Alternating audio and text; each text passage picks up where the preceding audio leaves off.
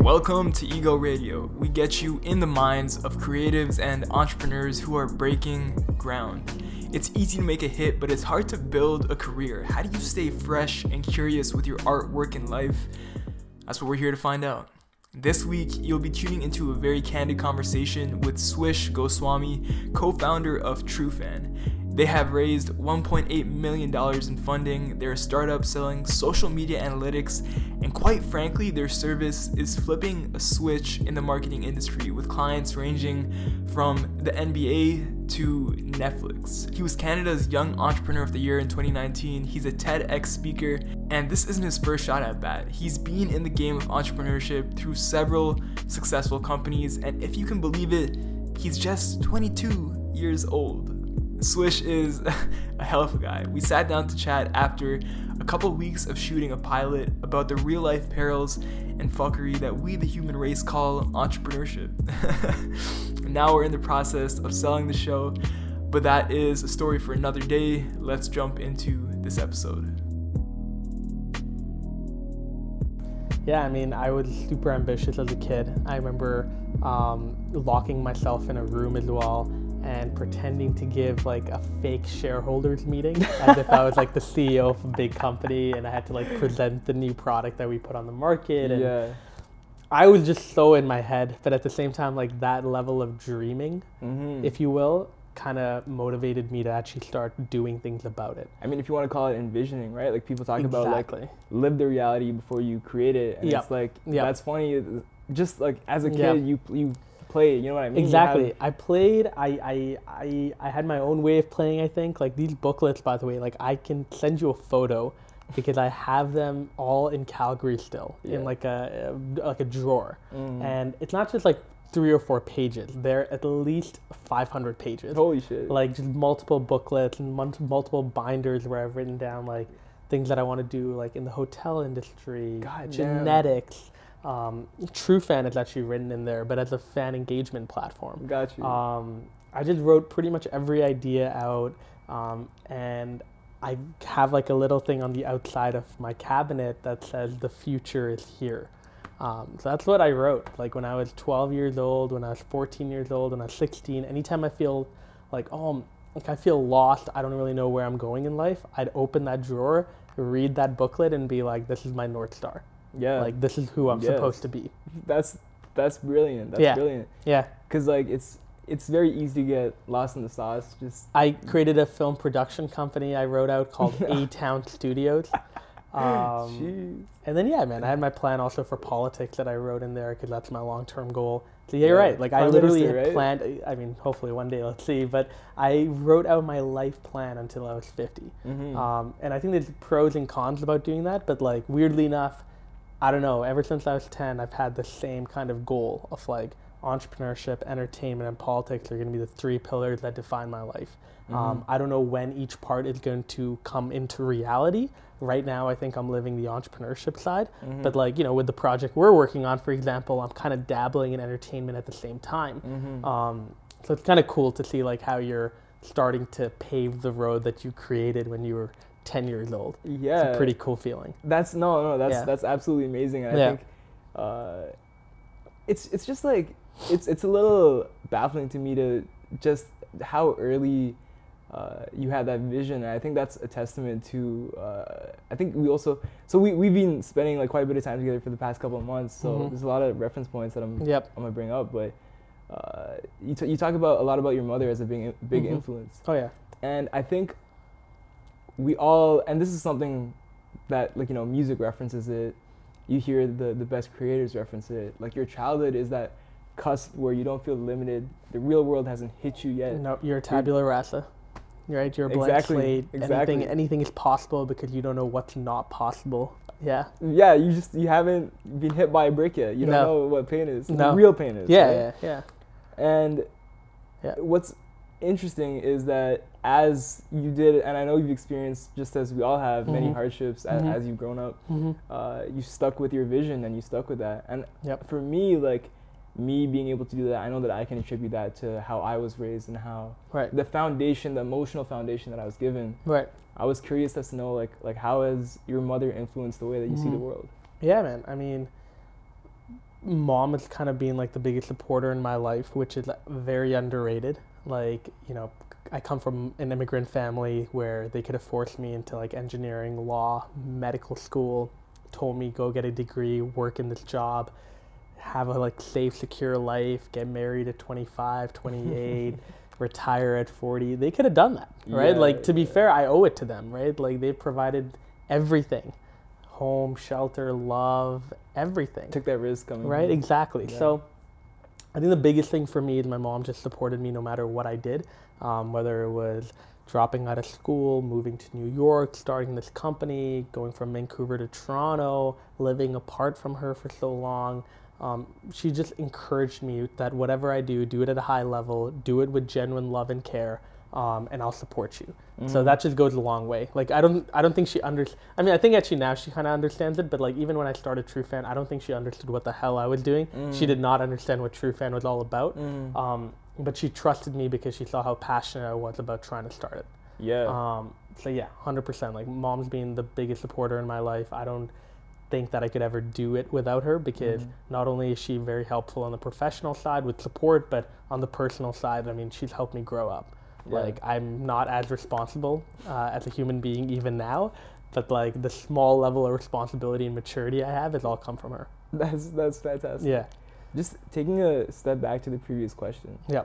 Um, I see. I see how you have that that strong emotional base, that trust and that confidence and belief in yourself that Mhm. comes from the, what what your what your mom has given you. Yep. Um, let's say uh, you didn't have that growing up, right? Because I know a lot of people don't. Yeah. Right? Yeah. And how do how do you recommend someone builds that vision, Mhm. right? Like a 500 page booklet detailing multiple business plans Yeah. is the is a fantastic like It's crazy. it's, it's crazy, but It's it's, it's also it's also a wonderful way to say like, hey, yeah. I'm putting this out there on paper in my brain. Right. This and once you have it there, it's like there's a I'm sure you know about the reticular activation system Yep. system in your It brain just that stays in there. Yep. recognizes opportunities without Yep. you even thinking about Yeah, it. yeah, and it's like, how do you recommend people who may not have had uh, that nice Garden of Eden to start off with? Yep. How do you recommend they build that for themselves? Yeah, I mean, I think my, my answer here would be A, you need to find that support from somewhere, um, especially in entrepreneurship. Like, it is such a lonely journey. Um, and the reason why it's so lonely is because for the first few months of creating something, even if you have a co founder, at the end of the day, you and your co founder are going to be working late hours, having doubt, anxiety in your head at all times whether this thing will work, whether you'll be able to survive the next month, whether you made a good decision dropping out, leaving your job, whatever it is. So you need someone to fall back on that continues to reinforce that you're capable. You can do this. You're smart. You know what you're doing. You need someone that you can fall back upon to just tell you that. But also to be honest, like my mom is generally honest with me. She's not always like lovely, flowery roses and anything like that. Like she'll also be like, "You're an idiot. Like you're stupid. Like what the hell was that?" She'll be honest, and I love that about her. Yeah. Um, so find that support somewhere. It could be a friend, it could be a mentor, it could be an advisor, an investor, a person you look up to in the city, a great professional in the city that's a little older, maybe he's had a bit of experience in your industry. Find that person and cling to them, right? Follow up with them, get coffee with them weekly, schedule things in to help them out. Make sure to just be with that person. Um, number two, I think, is look, anyone can take a piece of paper out, anyone can take a pencil, anyone can get their laptop out, they can get their phone out, jot down your ideas. Like, I think as you start to get in the practice of jotting down ideas, you'll start to realize that your mind is starting to think about ideas in a more nuanced and a more convoluted way, I think, Mhm. where like you start to look deeper into ideas that you were thinking about a month ago yeah. because now you wrote it down and you're looking back at it and you're thinking more about it and then every time you're on the web every time you have a conversation with someone it's more likely to come up and you're more likely to talk about it and get even deeper with that idea so make sure to write it down like i was obsessed about writing things down growing up i have like over 3000 notes on my phone i write down everything i text myself about 40 times a day I'm psychotic in that way. You don't have yeah, to do it to that extent. Yeah. But I'm scared of forgetting good ideas that I have, Mhm. or I'm scared of forgetting the seeds of a good idea, something Mhm. that could germinate into a big idea, Mhm. but I didn't write it down in terms of the foundation. Yeah. Yeah. No, no, no. And, and like for the people listening, like this is, uh, Swish is really not exaggerating. Like I think we, we were filming something one morning. you, you came out and uh, you were like, I don't know what I was thinking or what I was dreaming about, but I woke up at like 3 a.m. Yeah. And, like, you And you wrote it down. Like, Yeah, yeah, It's yeah. like "So, the time machine has to coordinate with the, and I was just like, what the fuck are you saying? He's Bro, just, I'm- you're just I'm like, whack. You I'm- yourself were like, yo, I don't know what it is, but I wrote it down. And Yeah. I look back, like I don't do it all the time, but like with my dreams, man, sometimes I wake up at like 3, 4 a.m. I write Yeah. it down, and then the next morning I'm like, what the hell? like, what is this? no, that's brilliant though. That's brilliant, right? Like, I, that's actually my goal is, is hopefully in our lifetime, I hope that we are able to track dreams a lot Mm. more accurately. That would be a dope business to start. That would be phenomenal. That, Something that that could- reminds me of like Inception. Like the- exactly, right? Like uh, maybe not altering, that's a bit dangerous, but Mm. like being able to at least track your dream. yeah. So yeah. like, because there are a lot of good ideas that come in dreams. oh, 100 percent. There are a lot of great ideas that come in dreams because it's pretty much an amalgamation of your experiences, what you've been thinking a lot about, even things that you've never thought about, but like patterns start to develop and things are Mhm. put together. hmm Well, Crazy, it's it's really mine. interesting because when you're dreaming, that's when your memories are getting consolidated. So Yeah. just at a purely like brain psychological level, Yeah, in terms of like you integrating your day Yep. and your thought processes and your concepts and Yeah. your ideation, it's just like this mesh of. Uh, you know, like this. That's Gold. that's your foundation, Yeah. right? The mesh of gold. That's Yeah. yeah. So I'm, I'm, I'm hoping, I'm hoping when I'm like 40, 50, probably 80, I can do that. Yeah. but I, I, one thing I got kind of scared because one, of- one of my uh, friends told me that his dad, um, probably around 70 years old, can't dream anymore. Really.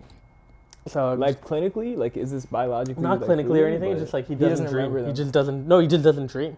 Like he like he like he never enters that stage of REM sleep. no. Damn. Like he just doesn't dream. It kind of sucks. You know, like I- he, I he had has to- knock himself out with. Uh, damn it! It's not. Valium, No, it's not. Um, CBD. no, it's like a type of sleeping pill. Oh, okay, okay. It's some type of sleeping pill. He knocks himself out with it, and then he just doesn't dream. Well, if you like uh, drink before you go to bed, or Right. you know, a lot of people smoke before they go to bed, smoke some weed. Um, you don't go into full REM sleep. I don't know. You don't go into full REM sleep, so you're Right. actually not getting that full rest. You're not dreaming. And if you notice, like uh, I used to smoke a lot of weed, and if, Right. you, if you notice when you stop Right. uh, or when you take a break or whatever it is, your dreams come back with such intensity, like just like fucking like. You're like, whoa, this is so vivid. No, yeah, really, yeah, like, no, I like bet. the most vivid dreams uh, you you'll ever have, and it's because Right. your brain literally is catching up on the REM sleep that it lost. Right. Right. Um, so yeah, so like yeah, I'm sure the sleeping pills have a very similar effect. Um, yeah, That's, That's- scary though. I, yeah, I don't know no, if I could really- ever do that. really I'm like, and, and it not is- be able to it is dream. true that as you get older, like this Yeah. is also biologically proven, just uh, out of a psychology textbook. I love Right. psychology. I'm yeah, yeah, yeah. Um, as you get older, you're literally physically able to sleep less. Like your body just wakes Right. itself up.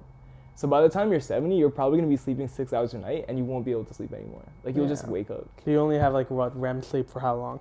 It's in I think 90 minute cycles. Yeah, like or- Like an hour and a half. Yeah. yeah, yeah. What is your? Uh, I'm gonna ask you about sleep, but before Yeah. that, you mentioned fear, right? You're Yeah, scared. You're yeah. talking about your dad. Yeah. your friend's dad is Yeah. experiencing this problem. Yeah. Yeah. What is your relationship to fear like? Because for me, I'm seeing like you. There's there's two like real things. If you break it down, Mm-hmm. your motivations uh, to do anything really in life can be broken down between fear and desire.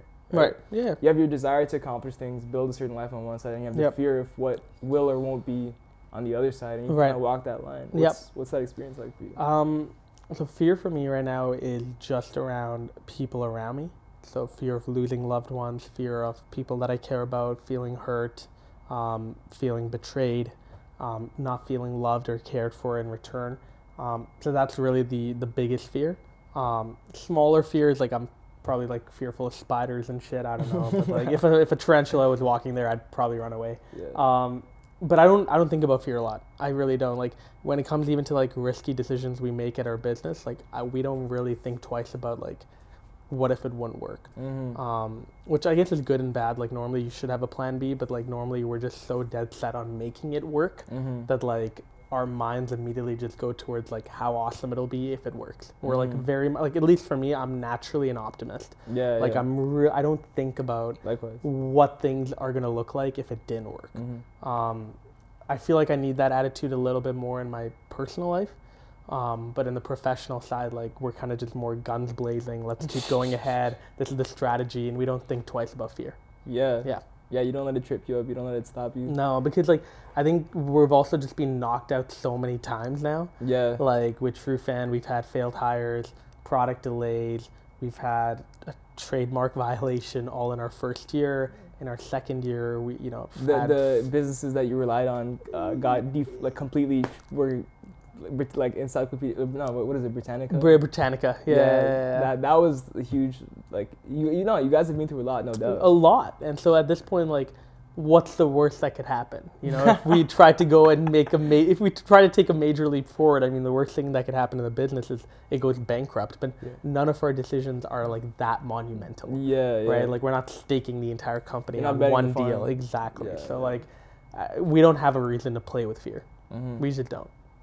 I like that. Yeah. I like that because it's like a lot of the times it's like a trickle mentality, right? Like one Mhm. thing triggers one thing, which triggers another thing, Right. triggers- and it's just this loop, and all of a sudden you're caught in Yeah. fear, and when you're caught in fear, you can't make smart decisions. Totally. Yeah. I mean, and so thankfully that isn't happening right now. But like, yeah, the fear of losing loved ones though is something that I think about, um, not on like a regular basis, but like definitely like twice, three times a month. I can look back and think of like times that I was in my bed being like, "Is my mom doing fine?" Or like, Yeah. is, you know, some of my good friends, like one of them, recently has been trying to raise money for like nine months now, um, since graduation, Wow. and uh, he does not want to take a corporate job. Mm. Um, and I feel so bad for him because I think he has a great idea. Mm. He's just getting really unlucky with the people that he's talking to and the stage that he's at. Mm-hmm. Um, so I'm always thinking like, oh damn, like what if he takes that corporate job and you know he doesn't like it and he starts to view himself as a failure, or Mhm. alternatively like you know how is he gonna survive? Like he's pretty broke right now. He's not doing Mhm. that well. So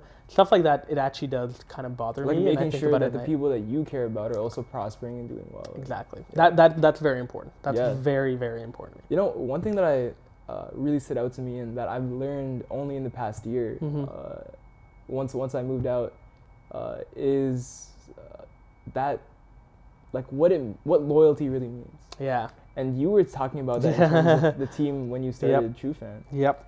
and it didn't really hit me then, but I kind of reflected on it, and I was like, you know what? Looking back on Yep. uh, my life and the, the different things I've tried to build, and Mhm. like I, I've, I'm in film. I'm an artist. Uh, that's where I'm at right now. Right. But I've always loved entrepreneurship too, Mm-hmm. and I've always wanted to build and create things. And when you're thinking about building and creating something, anything that's at scale, you need a team. Yeah. And you need that team to be. It's not even about loyalty to like.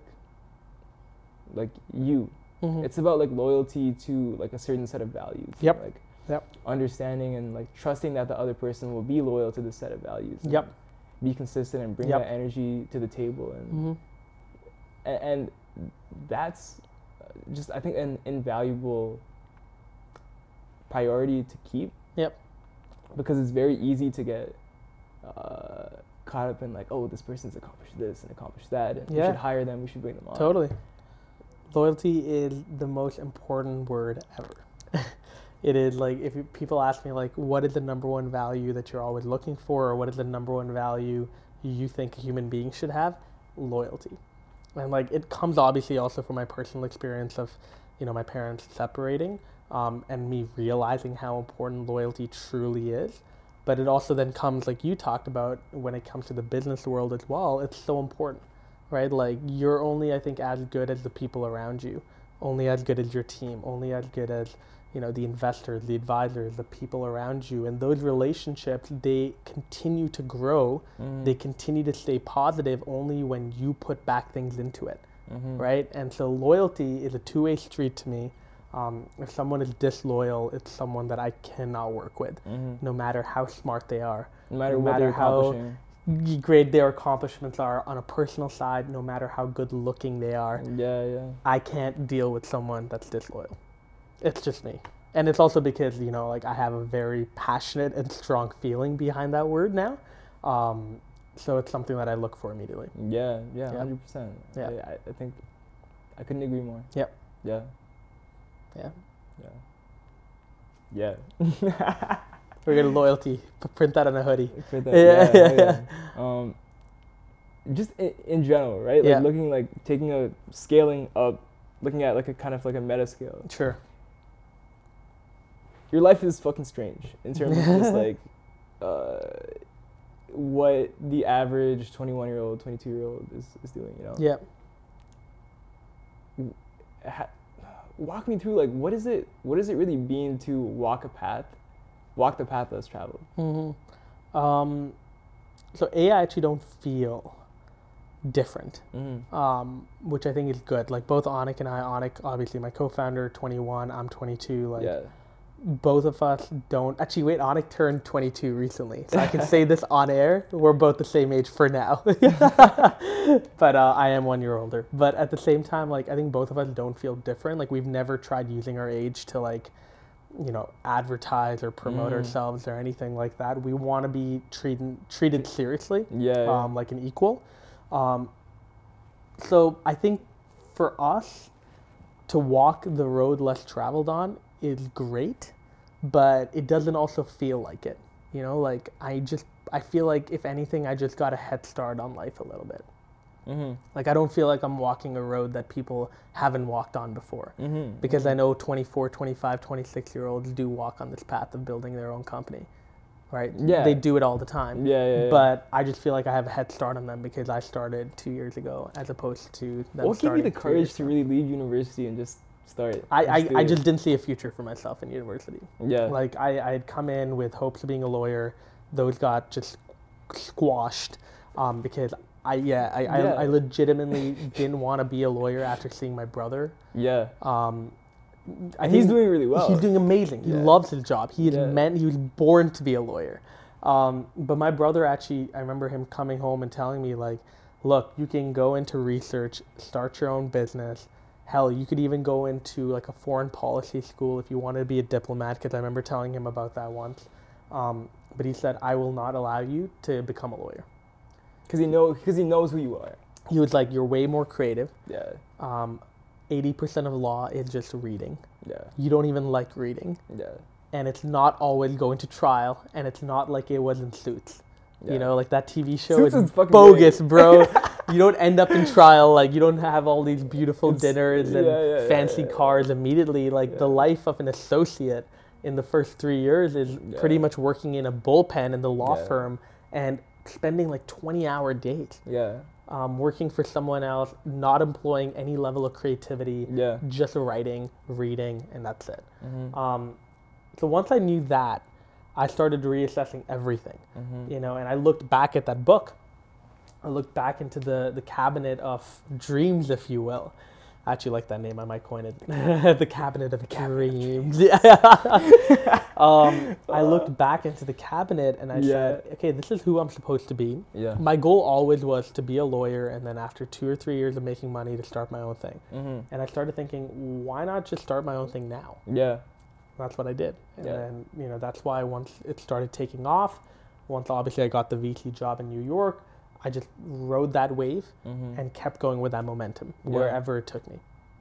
Wherever it took me. Mm-hmm. That was what I did. Yeah, Yeah. and so it takes a certain amount of like energy, and I was talking about this like lust for life. hmm What keeps you engaged? What keeps you when, when like when you're going through like the Yeah. the work that's just like fuck this shit. You know what I mean? the docu signs the and doc- uh, yeah, the that. printing out sheets and going through cap tables and the legal Yeah. work and you know the the hiring side of interviewing people, reading through resumes. Yeah. Oh yeah, what keeps me going? I think generally speaking, just the twenty percent of work that's fun in entrepreneurship kind of Mhm. keeps you going. Mhm. Like the twenty percent off meeting some really cool people, working an idea that you're able to iterate, you know, building something that you can call your own, having people work for you, being able to, to a degree, set your own schedule Mhm. and work at your own pace. Yeah. all of that, which I would factor into the 20% of amazing stuff associated to entrepreneurship, Yeah. keeps me going. Yeah. That's it. Yeah. I can see that. Yeah. Yeah. Yeah. That's fantastic. Um, another another concept that was really interesting that you were talking about was, so you have your hands in a lot of different pots at the Mhm. same time. Yeah. Like you have six fucking hands. You know what I mean? yeah, like a Hindu god. yeah, like fucking- yeah. you're you're putting a book together. You're It's done. It's done. It's you done. Finished. coming out. finished the book? finished the book coming out later this Madness. year. Um, Uh, you're true fan. true Just fan. acquired your biggest competitor. Yep. Done a lot of, doing a lot and planning to do even more. Speaking. Yep. Uh, it The seems like a list little- that's just constantly growing. Little clothing collection. I did a sneaker last year. Um, advisor and investor in a few companies. Obviously, do my podcast with Origins Media. Yeah. I post a lot on social media. Yeah, hundred percent. I So- definitely do a lot. What is it that enables you to Do all of that? do all of that? And how do you decide what is something that's worth taking on? Yeah, that's a great question. Because once Um, you even start to have like a modicum of success, mhm, there are more opportunities on the table than you have time to totally. to, to, to actually do. Yeah, and, and this is a great question because at the start of this year, I started realizing that I overcommitted two years ago. Last Mhm. year, I think I was a little more focused about only taking on opportunities that had something to do with where I wanted to go in life. Right? So, the reason I took on the sneaker deal, the reason why I took on like creating a small capsule collection for a clothing brand in LA called OmFam, reason I did the podcast is because I do see myself in entertainment in three, four, five, six years Mm-hmm. right? And I want to be known as a cultural figure Mhm. more than just an entrepreneur. Mm-hmm. Um, at the same time, though, um, this year I made the conscious decision of realizing that True Fan is the number one priority, Mm-hmm. And everything that I do needs to lead back to it. Number two is the book, and number three, speaking. That's it. Those are the three things that this year I want to do. Um, 95% of my time will be spent on TrueFan because we're hiring people. We're hiring people that aren't our friends. We're hiring strangers that are literally coming in. And for me not to be at the office most months or most weeks or most days is ludicrous. It can't happen. So I think for me, I started realizing that I can definitely do a lot of things. And, you know, the way I actually do that, by the way, is having a great team around me. Like for the podcast, I work with three very hardworking girls at Origins Media House. For speaking, I have a bureau called Speaker Spotlight. They negotiate the deal, they close the deal, they book my flight, book the hotel. All I really got to do is just show up and speak. With the book, I have my publisher, Kogan Page. With investing and advising, I do it with Onik. We do it more on the side. With the shoe deal, it was with K Swiss. With the clothing deal, it's with OmFam. Like, I have various teams, whereas all I really got to do is just show up and put some creative vision and creative energy into something, and it'll work out. Mm-hmm. But this year, again, I've really noted that it's a breakthrough year for TrueFan. So 95% of my focus, 95% of my week, 95% of my month needs to be put towards TrueFan. Mm-hmm. That's it. So my role right now has come down to fundraising, hiring, setting and communicating a vision constantly to our team so they're reminded of what the bigger picture looks like. And then finally, top line enterprise sales, like big deals. Mm-hmm. Those are the four things I'm doing, Yeah, yeah. So all leading back to TrueFan. if I could paint it visually, kind of what you're saying is Yep. there's this circle in the middle that's Yep. true fan. Yep. And kind of like a spiral. Yeah. Everything else has to lead back to that and benefit Exactly. the growth of true fan in some way for this stage in your life. Exactly. And and there are obviously side things, maybe circles that don't attach to TrueFan. I'm not going to give those that much focus this year, Mm-hmm. but I'm planting seeds, Yeah. right? Because I do see those circles becoming bigger in a few years. Mm-hmm. Yep. Just the this the scale of what you're trying to do in terms of uh, over the length of your career. Yep. You're trying to be in multiple different fields. Three verticals. And like you Yeah. said, uh, it's not just about being a great entrepreneur. It's about being a cultural icon. Yep. Not for the sake of your own ego, but Yep. just simply because you want to accomplish this many things, and you know that's what it takes. And I want to pave the road for people who A didn't think it was possible, Yeah. or B they come from a similar situation where maybe they didn't get the best parent that would allow them to drop out of school, um, or weren't supportive of creating their own business, right? So I the reason why, for example, on the speaking front, I talk so much about mental health Mm. is because I want to pass my lessons around mental health forward, right? I, I want to be able to share experiences that I've had talking to friends that have suffered great mental health illnesses. I want to share my own stories of mental health as an entrepreneur. And I want to be able to talk about that because it's all about being relatable and passing whatever I've learned, whatever I'm Mhm. observing and noticing Mm. on to other people. So Mm. they feel they feel encouraged, they feel like there's a road forward. I can always respect that. Like 100%. That's like, that's like why I started this podcast Mhm. because I'm seeing there's an immense amount of creative talent in the city, Yep. but uh, as creatives sometimes tend to be, it's Yeah. like okay, how do you Siloed away. siloed away and uh, not as aware of the multiple factors that you Mhm. need to be aware of to turn it into a lifestyle that's sustainable. Yeah. And that's not saying like people, that's like saying me included, you know? hmm So it's like, how do you create a conversation, create a community around information that we, me, like, I know something that you don't know, you know something that I don't know. And if we come together, share that knowledge, Yep. put it out for people to see We provide value to each other. exactly Yep. Each other, the community, the other people, like you said, who are trying to strive to build a life Yep. that's not a prescription given to you by That's society. that's also the philosophy for how I became big on LinkedIn. Mm. Right? Is exactly that. Took lessons that even either I learned or I, I learned it from someone else Mm. and I shared that. Mm. And then I started interacting with people in the comments because I started relating to their experiences. They started sharing theirs. They started becoming deeper and had a better connection with me. And over time, I started building a community on the platform. yeah, But it all came back to what you just said. interesting. Yeah. Yeah. just that, just that. When when there's that desire to share in the beginning, like when it's coming from a place of growth, Yep. place of abundance, Yep. like it's like Yeah. You can't It's so powerful. yeah, It's so powerful. incredibly. pow- What like these days? I'm curious to know where the concepts, what are the lessons that are rattling around your head? Um, they're kind of the same. They've just become deeper, I think. Um, very much a around. I think scaling a business now has been the biggest lessons I'm thinking about because it's not just about starting a business anymore. It's not just about like initially, you know, having a team around you. It's about now really trying to hit that hockey stick curve in terms of growth. I've been trying to learn Mhm. a lot about that because that's something we're currently in the middle of for TrueFan. Mm-hmm. No, there's definitely the potential within Right. the next year or two years for TrueFan to. Exactly, and I, you know we're, we've hit our sales targets over the last two months Yeah. early. Like this year, this month for February, we hit it in the middle of Feb. right, like we're we're trying to grow ten percent each month Yeah. faster. We're trying to double our our annual recurring revenue by the end of the year. Mm-hmm. Like we have a big goal, but at the same time, like we know we're gonna hit it. Mm-hmm. Um, I think the second thing too is on mental health, um, specifically around the importance of building a community uh, and not feeling alone. Um, like I just love going to like dinners where I can talk to other entrepreneurs because I love being able to see that they're going through a similar issue as I am, and just to know that like I'm not alone in terms of like not being a morning person, you know, having to sacrifice personal relationships for my business, um, fights that I have with my team. Like I'm not alone in that. I'm not a douchebag. I am not different.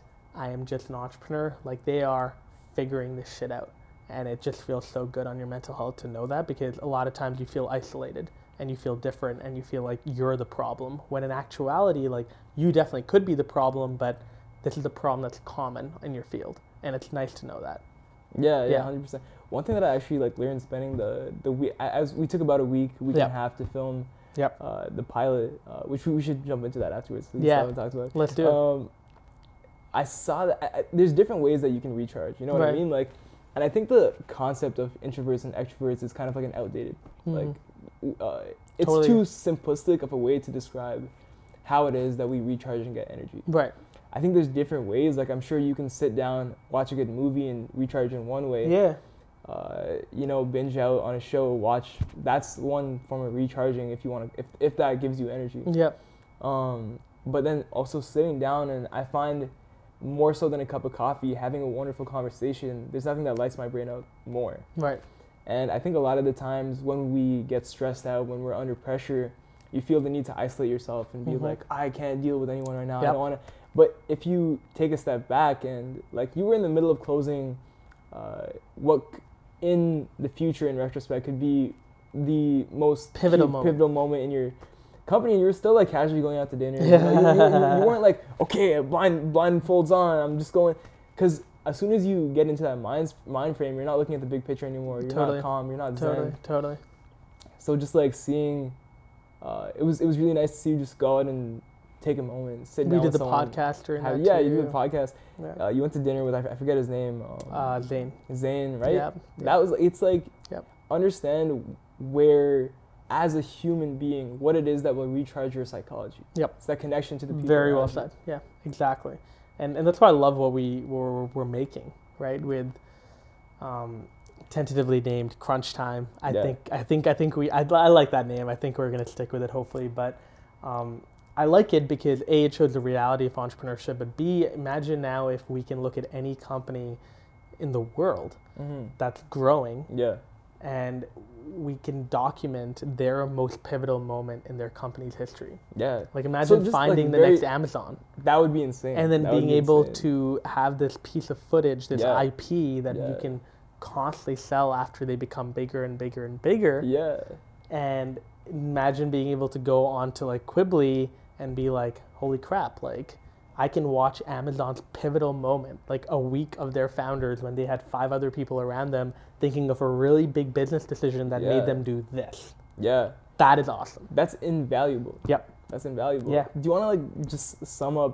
I, I'll, I'll tell Yeah. a little bit of the story. Yeah. Totally. So, uh, I'd say it was about September. Yep. Uh, I sent you an email. I was like, or give you a call, something like that. I reached out, said, hey, I have this concept for uh, a video, just a video, uh, where we document a really critical point. Yeah.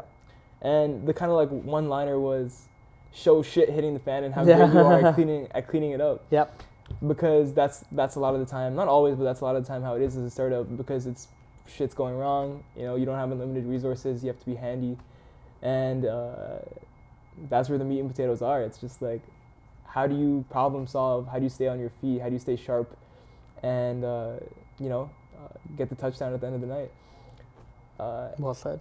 that's and that's really what Yeah. we're trying to capture right? That's really what we're trying to capture. in a realistic way because there's all this bullshit around entrepreneurship of All like this fluff. the hustle culture, popping bottles, driving fancy Private cars, and it's like that's Just like search up on YouTube. Search up entrepreneurship on YouTube. You'll get a bunch of gurus, quote unquote, or experts, yeah, and they don't show the reality, Yeah. like the 99% of cases of how companies truly start and how proper companies start. hmm They don't do that. yeah. So and so that and that was exactly our goal to show like a critical point Mm-hmm. at a company, like either IP acquiring a competitor, maybe even bankruptcy, whatever it is, right? Because you Big can sale. there's big sale, Yep. um, and just like kind of sh- share that, Yep. uh, in a realistic way, like what is actually going on here. Exactly. Uh, and then you were like, hey, let's not just make this video. Let's try to pitch this as a show. And I Yep. was like, fuck yeah. Yeah. That sounds about right. because I noticed that with TrueFan, it's awesome, right? Like, you know, this type of content, even if this doesn't go viral, Mm-hmm. I'm gonna be so excited because in two, three, four, five years, I will still look back at this video and be Hell like, yeah. "This is cool," right? It's like a legacy documentarian, Mhm. right? For like people that are about to die, they have a legacy documentarian because then their kids can watch their father or their grandfather's life and look Mhm. back at it being like, "This is awesome." yeah. In that same vein, though, I also noticed that there are other companies, whether it's Genies in Venice, um, California, or in Asia or in Europe, they are going through similar moments. Mm-hmm. They also live in a world where online does not show the reality of entrepreneurship. Mm-hmm. And they need this more than ever. Yeah. So I, I genuinely believe that we can we can sell this show. I genuinely think we can find a distributor that gets what we're trying to say Shit, we'll find out. and I'm so excited just to be able to like, you know, hopefully the next summer or even the winter, whenever it is, to start shooting more episodes. yeah, like and it would be to, like, amazing to find go to, two or three other companies. go to. Singapore. Go exactly, to stuff Hong like Kong, that. Exactly. Go, you know, like Maybe not Hong Kong right now. Not but, right now. You know, the later, future, in later, in the future. Yeah, Yeah, yeah, yeah, when things settle down there. Yeah. and and just really like explore like what it is that Yep. makes startups around the world you Yep. know in various different situations. different there's a- context, different cultural context, different Mhm. way of doing business, different market. I'm excited, dude. Like this generally could blow up. I think. I agree. I agree. Yeah. It's it's it's, it's an exciting time because um, you know this is my first shot at stepping into the arena Mm-hmm. at the scale that I, I want to be at. Yep. Um, at the start of the scale that I want to Yeah. be at. You know what I mean? Yeah. I mean, the, the long term goal, I think, for you is what? Like, uh, Features. That's features. Yeah. Yeah. yeah. That's And awesome. It's coming. It's coming- funny, though, you say that because I feel like maybe in 30 years, kids growing up are going to look the other way. Yeah. Like, I feel like the, the Netflixes and the Hulus and the Amazon Primes and the Craves, that'll be the goal. That- I think like not the big silver screen stuff. yeah yeah. When- Well, when I say features, I don't necessarily mean like Oh, like, fair enough. even personally, like I don't really go to the theater that much, but I love movies, I love film, I love Right. I love video, Right. and uh, interestingly enough, I think we're already there. Really, like Yeah. me getting into film had very little to do with uh, movies Hmm. and everything to do with uh, a guy named Casey Neistat. Yeah. Uh, Yeah. And he used to make really amazing short films uh, once a month. Sometimes they were ads. Even his ads felt like short films. They were, Yeah. they were wonderful. They Yeah. just go viral because Yeah. they were that yeah. fantastic. Like they were. It doesn't matter that it was an ad. It was just a great story that was being told. It also shot so beautifully. Yeah, on a Yeah. on a point and shoot or on a DSLR that's like 600 bucks that almost anyone can buy. You know? Yeah. Yeah. Because he was a real filmmaker. He was a real Yeah. storyteller. He didn't need the hundred thousand dollar budget. He didn't need the No. ten million dollar budget to No. tell the story. No.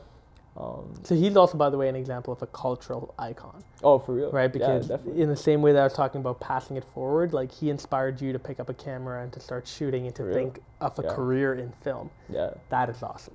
yeah, that's, Yeah. incredible. Yeah. Um, I think you, you were telling me you, you had actually met Casey. I you? did meet Casey in New York.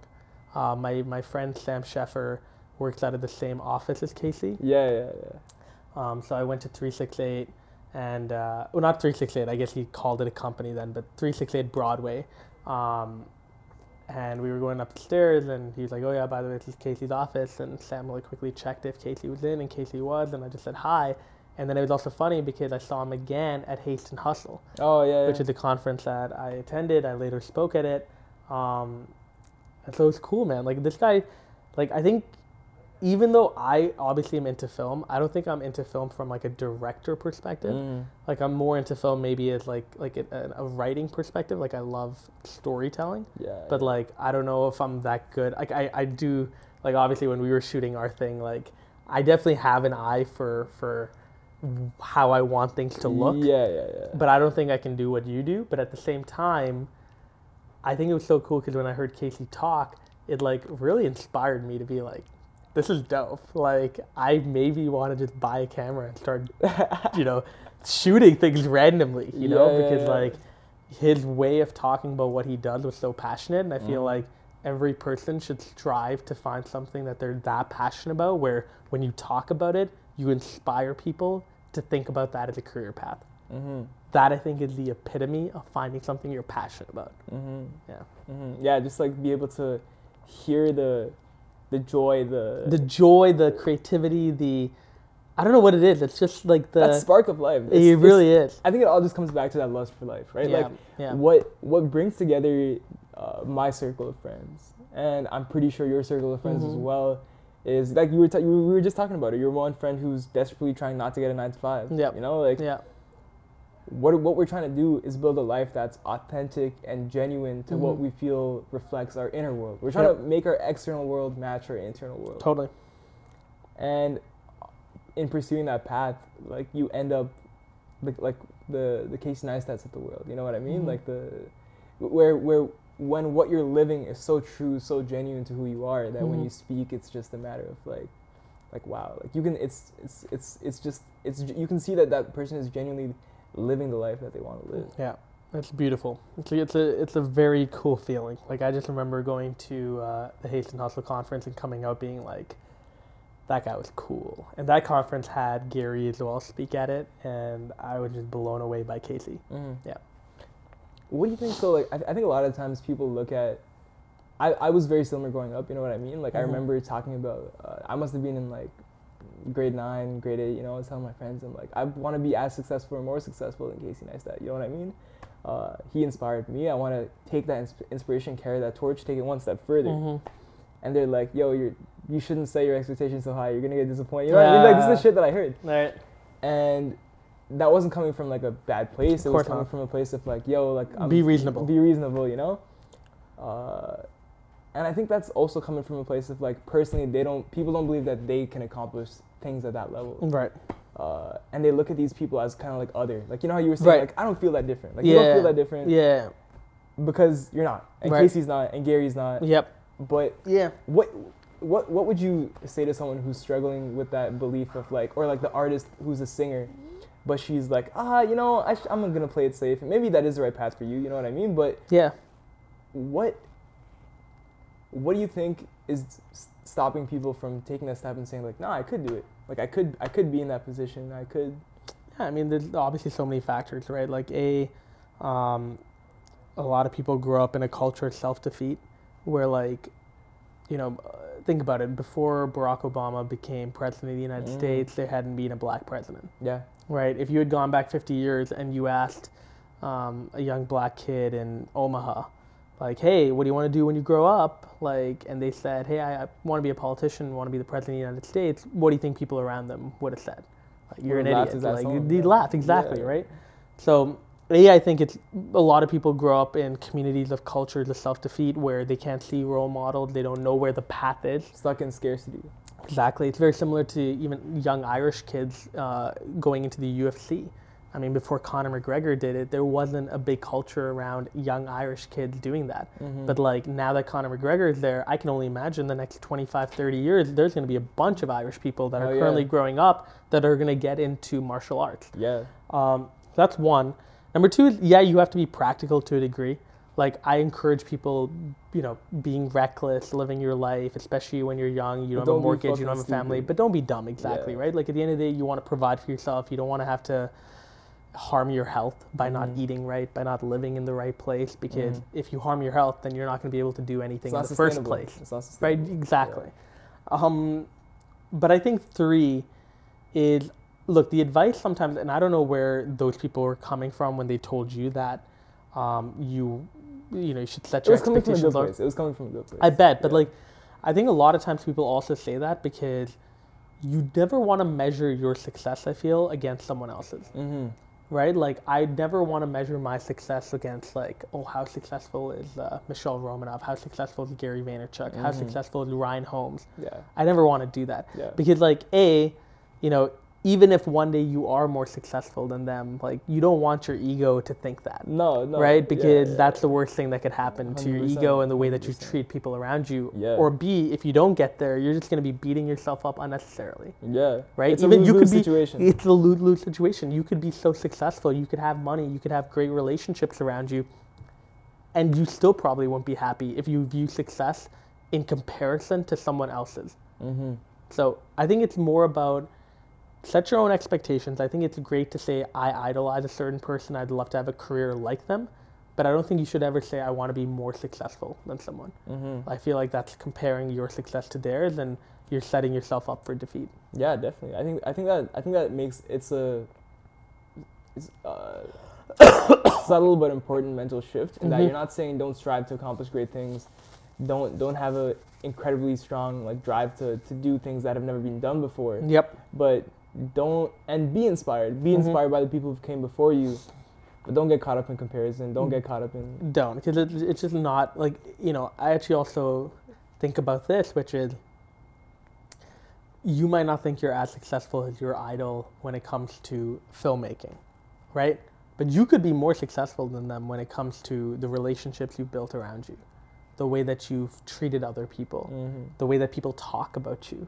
you know some of the most successful people in the world are controversial they're not well liked floyd mayweather right like if you ask the average person on the street, hey, would you swap lives with Floyd Mayweather?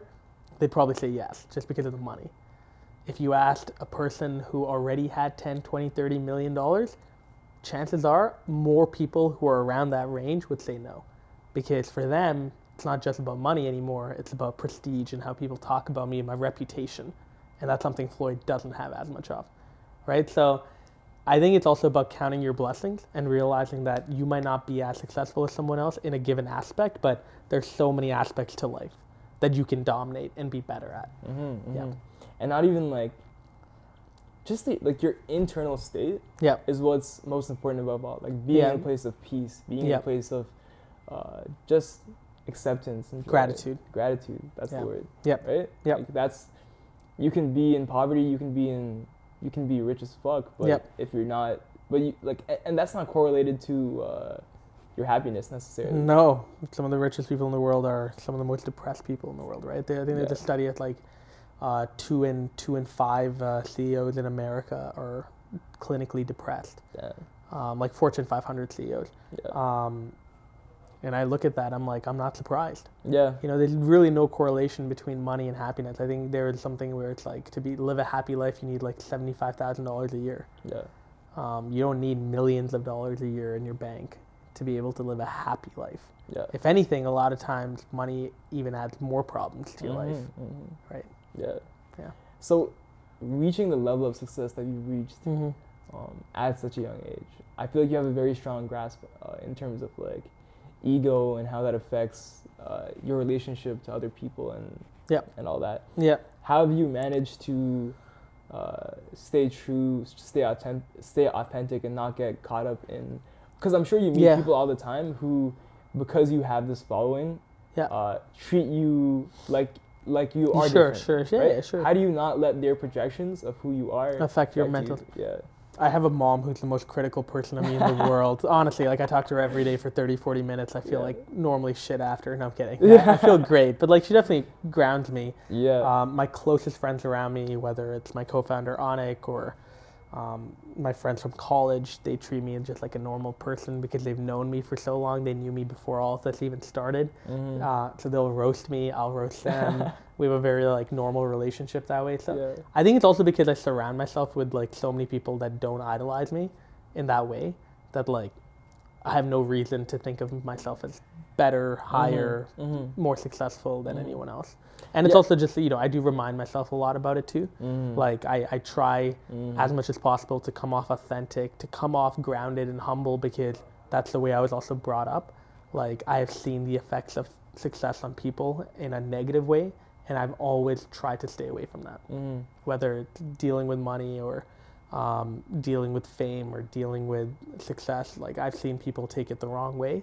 Um, I felt hurt by that too. So like I just never want to be in a situation where I, you know the tables turn and I'm the one inflicting pain or misery or sadness onto someone else because of that. Yeah. Yeah. Yeah. Um, just jumping jumping topics. hmm Tell me about the book. Yes, uh, it's on yo- youth entrepreneurship. The book is called The Young Entrepreneur: How to Start a Business While You're in School, and um, we started the project about a year and a half ago. Um, it's about 120 pages, so it's not too long, not too short. Um, and the goal of it is to serve as a guide from A to Z: how to create a business, how to go about growing it, how to go about even potentially selling it, um, and then how to even think past just the company and think about your mental health as an entrepreneur your network? How do you engage with the larger community? Um, because I think these are things that are also very important to talk about when you talk about entrepreneurship. Um, so I love it. Like I think it's everything I've learned over the last three four years is packed into it. Um, my co-author is my friend from U of T, Quinn, um, who ran a really awesome international development firm before, and now he started a, an awesome app around mental health. Nice. Um, so we're really excited for it. Like I think we've gone through multiple stages now of thinking about how to write the book. Um, there was a part, you know, where we didn't really like what we were writing, so we scrapped the whole thing and Mhm. we we uh, pushed the launch date even further. Um, but we're also really lucky because our publishers have been more than kind to us in terms of just knowing that like we want to write this properly. So they want to give us the creative freedom to be able to Mhm. like determine when it's ready to go or not. Yeah, yeah, yeah. Yeah. Yeah, you got that. You ha- you have a supportive team. very very Yeah, supportive yeah, team like the editors have been very patient with us um, you know we're not sending them new material every single week um, if anything we actually sent them the whole book pretty much in like one google doc of 129 pages and we're like here you go please edit it and uh, they got that done really quickly Damn. Yes. Did you do multiple revisions or was it? yeah we did about two or three revisions or two uh, my mom and uh, quinn's mom are both english teachers as well Nice. so they helped with some initial revisions but that was more around spelling and grammar Yeah. yeah, um, yeah. Big content, big content editors. decisions. Exactly, that was what Kogan Page did. Nice. Yeah. Nice. And what was that process like? Uh 'cause I Crazy. know, like for me, Yeah, I look at a book. Yeah. And a book is a uh, bit of a giant to take on. yeah, it is. I can equate it to like an album or a feature film totally in terms of the amount of content that you're uh, distributing.